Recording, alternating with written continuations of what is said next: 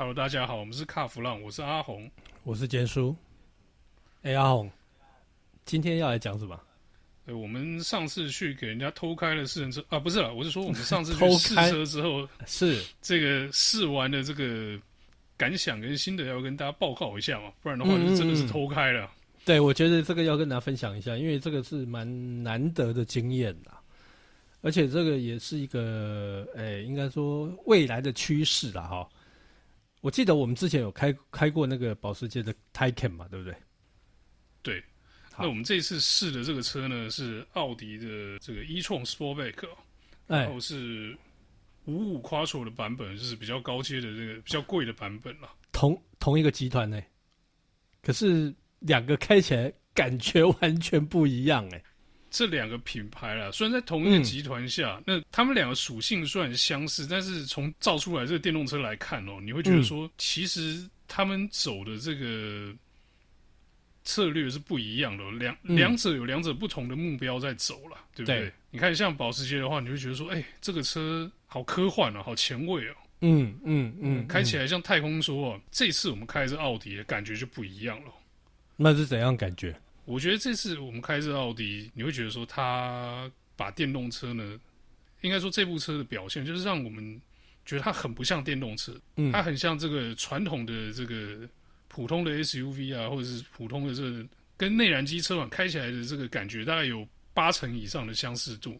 OK OK， 我同意，这个我完全同意。那一天你也开了嘛，对不对？嗯，我稍微开了一下哦。你知道我开的感觉哦，我觉得那个你如果不跟我讲说那是电动车啦，其实开起来那种感觉，你会觉得嗯 ，OK， 就是一台嗯很安静的跨界。我的感觉是这样的哈、哦。然后呃，不管是油门加速各方面都很顺，油门稍微踩深一点的时候，你就会发现说，哦 ，OK， 这个是电动车，因为你也知道嘛，电动车的那种、那种、那种加速性是燃油车所没有办法去媲美的，而且它就没有所谓的引擎声浪，整台车就变得很很静，但是它速度很快哦。然后你进到这个座舱里面，我的感觉，我其实我最深刻的感觉是一样东西，但是我必须先讲一下。我坐进去的感觉就是，嗯，一切都很熟悉，我不用再去重新摸索，你知道吗？感觉上就跟我们我们平常在试的这个奥迪的这个呃汽油汽油车就一模一样。哦，它除了说多了一些触控的那个功能界面之外，但是有一样东西啊，有一样东西我真的要讲。我知道很多的这个所谓的 三 C 重度迷啊。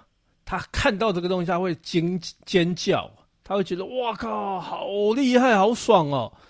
就是他们所谓的这个虚拟的电子后视镜，电子后视镜是吧？那天我们室内车车上就有啊。对，然后我那时候看到，我也觉得哦，这个车哎、欸、不错哎，还配这个电子后视镜哈、哦。那因为它的它的造型就。原本后视镜的地方，它就把它变成是摄影机嘛，摄影镜头。然后它的后视镜呢的这个这个这个影像的显示，它是在门门饰板上面，哦，在那个窗缘的下面。哦，这个位置我稍微讲一下了，因为这个我们没有照片嘛，嗯嗯、用讲的大家可能比较难理解一点。大家想象一下，就是在门板的最前面、最靠近铰链的地方，就是传统后视镜的位置的下面，在门上。而不是在窗户上面、嗯嗯。一开始的时候哦，说真的，我觉得这个东西哦，大家要去适应，它很炫。那、哦、我那时候看到，我就觉得哇，这个东西哎不错啊。但是呢，在实际的使用上面，因为我们已经习惯一般这个后视镜的位置，可是等到我们真正要看，在路上开要看的时候，你会发现哎，怎么我的左边右边那个哎，怎么那个后方的东西通通不见了？那你我眼睛的视线就要稍微往下，我才看得到说哦，原来是在下面一点，所以这个要真的是要花时间去去去做适应啦。不过我诶，听说还好他们也有提供那个传统后视镜嘛，对不对？对，就是这个电子后视镜是选用的啦。那 OK OK OK， 那我觉得如果第一次要接触这个东西的人哦。除非啦，除非你就是嗯很习惯，可是你要怎么习惯？因为你第一次接触啊，或者说你能接受这个东西的时候，我觉得哦，那你就干脆你就直接选配吧，你就给它买下去。否则否则对于你已经习惯这个后视镜的位置的人来讲哦，我会建议啊，还是用选用传统的会比较好一点。新科技它固然很酷很炫，可是你说实用性嘛，你真的要花时间去习惯它。我觉得这个是我对这台车最有维持的地方啦，就是我觉得这个东西真的要花时间去适应啦。那花多久时间就看个人功力啦。啊，如果对我来讲的话，我可能恐怕要花个大概一两个礼拜，我才有办法去适应。那我知道阿红好像在这一边好像也有一些，你那天有在跟我讲嘛？你好像说这个东西好像在在进车库的时候会有一些问题，对不对？也不能说问题啊，一样是适应上的问题啦。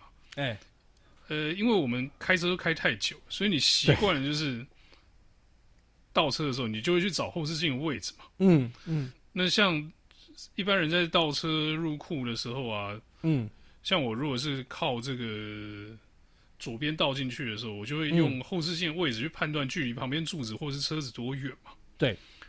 然后你看这个后视镜位置的时候，你同时看到后面这个地。地上跟车尾的状态嘛，嗯，嗯，那现在不是啊，因为你现在这个后视镜的外缘是那个摄影机嘛，是，然后那个画面是在下面一点，所以你会变成说，你判位的时候再看就是，哎、欸，我要看两个地方。那我觉得这个说大不大，说小不小，反正这个车，你说有这个倒这个后视镜是电子后视镜的这这种车，它会没有倒车雷达嘛？它会没有这个三百六十度环景的停车辅助嘛？都有，都有，都有。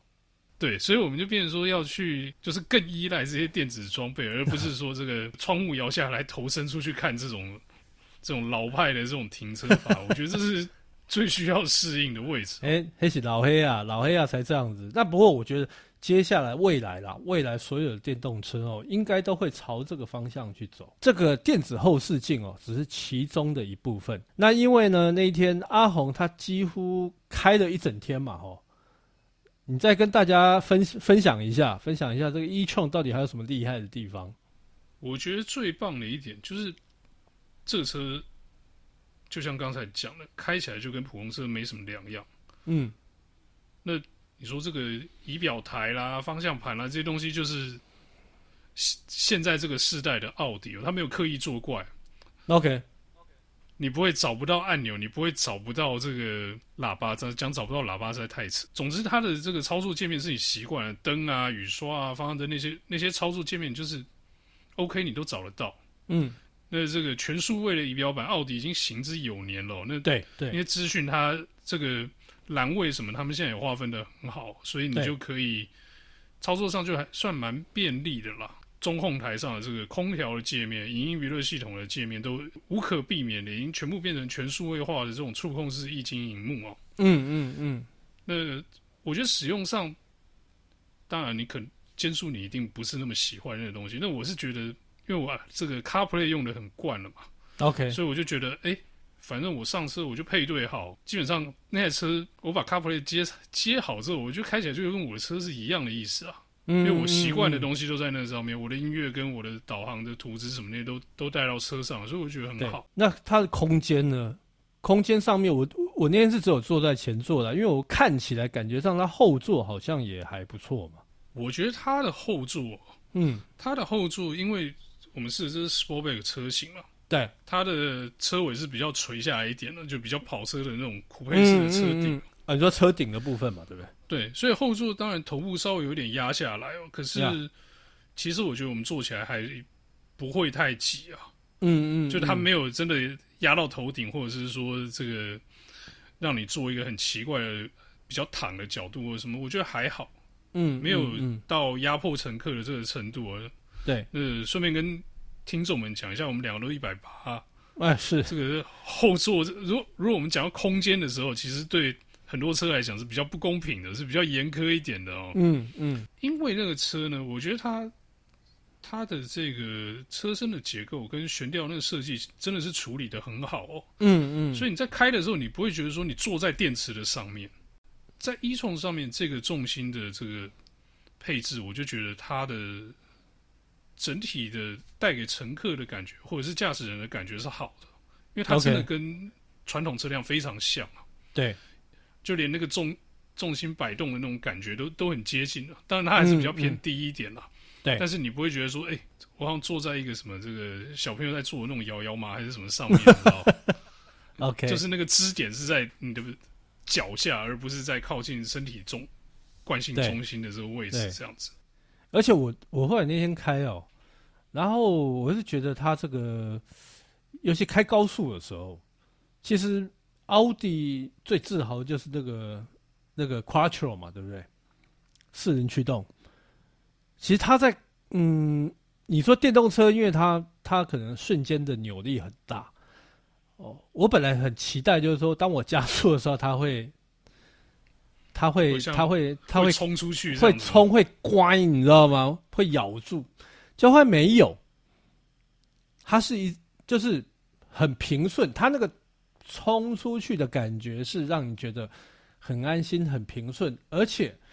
而且，嗯，就是大家所谓的那种什么呃贴背感，哦，我们最喜欢用的贴背感，其实它会有，它会有，但是它那个贴背感跟燃油车的贴背感又不一样。在高速公路开上面开的时候、哦，会发现说，呃，其实它的第一个隔音好，隔音蛮好的，然后另外一个从地面上传来的噪音哦，比我想象中的小很多。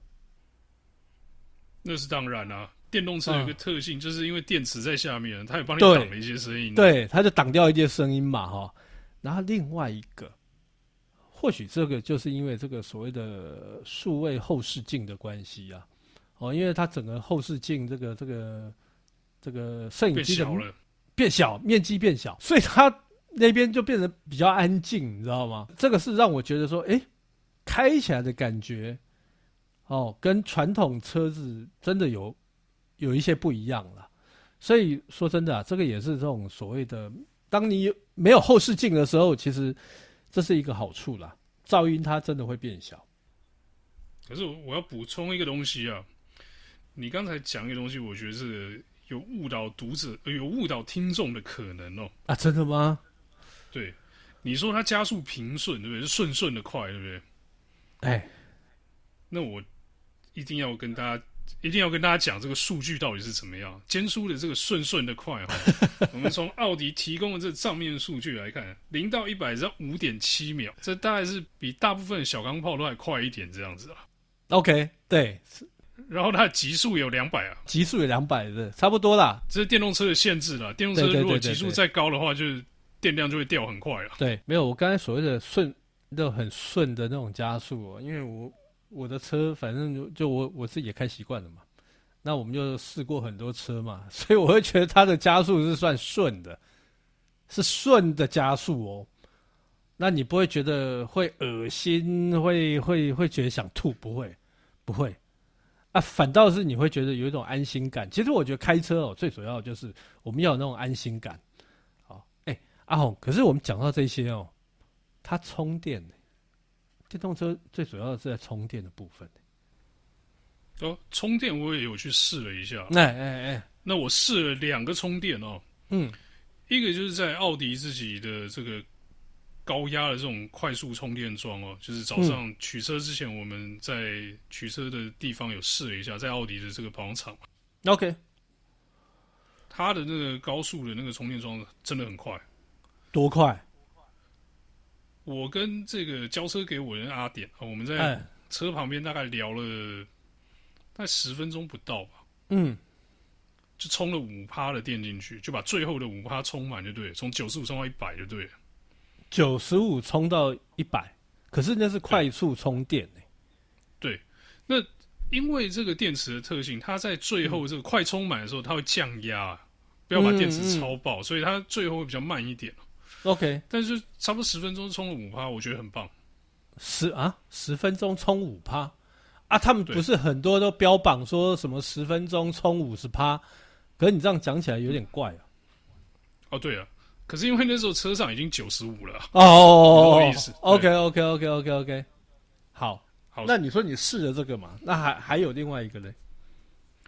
另外一个就是我中途有去一个这个世贸的停车场，嗯，那它就是这个慢充嘛，对，那慢充那个还要去叫这个停车的这个管理员来说，哎、欸，帮我把这个充电桩解锁，它才能充电啊，这么麻烦啊？对，因为它那个这个充电系统的那个管制是比较旧式的嘛。Oh, OK OK OK。然后呢，我就去这个附近办了个事情，大概花了大概一个多小时吧。嗯。回来一样充了五趴。那你你去的时候，那时候电是多少？我去的时候，我那时候没有注意电池的这个蓄电量。嗯。但我我有记那个里程，我大概充了大概接近二十公里左二十公里到三十公里左右的这个续航距离啊。嗯嗯嗯嗯。所以这个快充跟慢充的这个这个速度跟这个效能是真的是差蛮多的、哦。所以基本上慢充就适合回到家之后你不出门就让它整个一直充嘛，充到第二天早上你要出门，我觉得用慢充就是这个意思嘛。那快充的话应该就是让你应急用，就就跟我们平常要在外面加油站一样的意思嘛。对对对，因为快充其实都要在奥迪的这个这个经销还是保修的据点才有，现在在外面别的地方其实他们部件的速度好像还没那么快、嗯、对，所以这个充电的部分就是可能稍微有点受限了，就是你如果真的追求这个快充的话、嗯、地点是还是比较少一点的。 OK 对 okay. 但是你也不可能去把这个快充的这个系统装在自己家里哦，因为那个我们那天有闲聊嘛，他说这一支好像八九百万吧，所以所以那个充电桩会比车还贵哦，所以这个 OK， 你说在自己家里装一个快充是绝对不可能的、啊。哎、欸，阿宏，那我们讲了那么多，我还没有讲到它到底价格是多少钱呢？我们试这个，我们试了这个版本的这个五五 Quattro， 它售价是三百五十八万。嗯嗯，哎、欸，说真的、欸，算算蛮合理的、欸。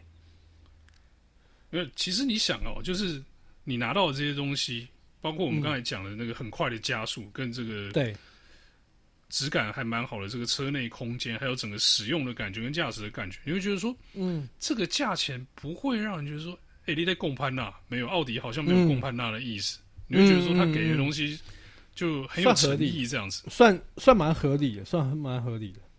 它并不是一个便宜的车哦，但是你会觉得说这个价格好像是可以接受的这样子、啊。嗯嗯嗯。不过我说实在的、啊，你说电动车哦，当然它是一个趋势，但是我觉得现在所有电动车都会面临一个问题：二手车的价格。二手车价，我跟你讲，充电不是问题，是二手车的问题。我到时候要脱手的时候，这个怎么去估这个价？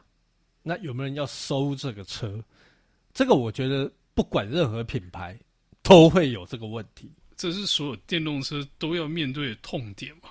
对对。那我有听一些车商，刚好我前一阵子有跟几个二手车商有稍微聊一下，嗯，他们讲到那个电动车二手价、啊。嗯，不是说他们不愿意收高啊，是他们觉得说这个收高了，他卖不掉啊。嗯嗯嗯嗯，就等于是说这个消费者对于电动车的这个二手，他们就是疑虑很多、哦。对，就譬如说，哎、欸，我先怀疑你这电池开了三年以后蓄电量剩多少？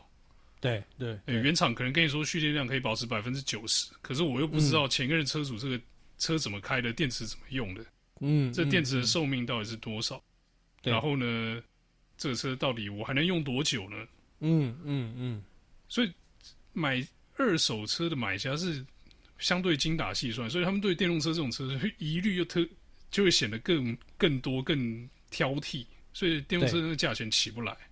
OK OK OK， 所以各位听众要入手二手电动车的话，大家这个二手车的价格，我觉得大家真的要好好的思考一下了，哦，因为毕竟这个电动车跟传统的这个内燃机是完全不一样的，所以大家还是深思熟虑一下会比较好了。应该讲啊，现阶段我们会推荐电动车，你如果说真的要买的话，我会推荐你就直接去买新车了。嗯、OK， 如果预算够的话。对，预算够你当然直上新车，而且车厂会给你一些，就是现在电动车才有补助嘛。对对对对，你可以你可以再拿到一些额外的这个好处哦。嗯，可是二手车的话，就不止这些东西没有，然后这个呢，你要面对的风险不是更大，而是一个未知哦，大家都不晓得。嗯嗯嗯。那搞不好这个电动车、二手车也是 OK， 可以让你用的长长久久，这我们也不知道。那可是因为现在样本数不够多，所以大家都不知道这个会怎么发展哦， okay. 所以才有现在这个价格起不来的这个问题哦。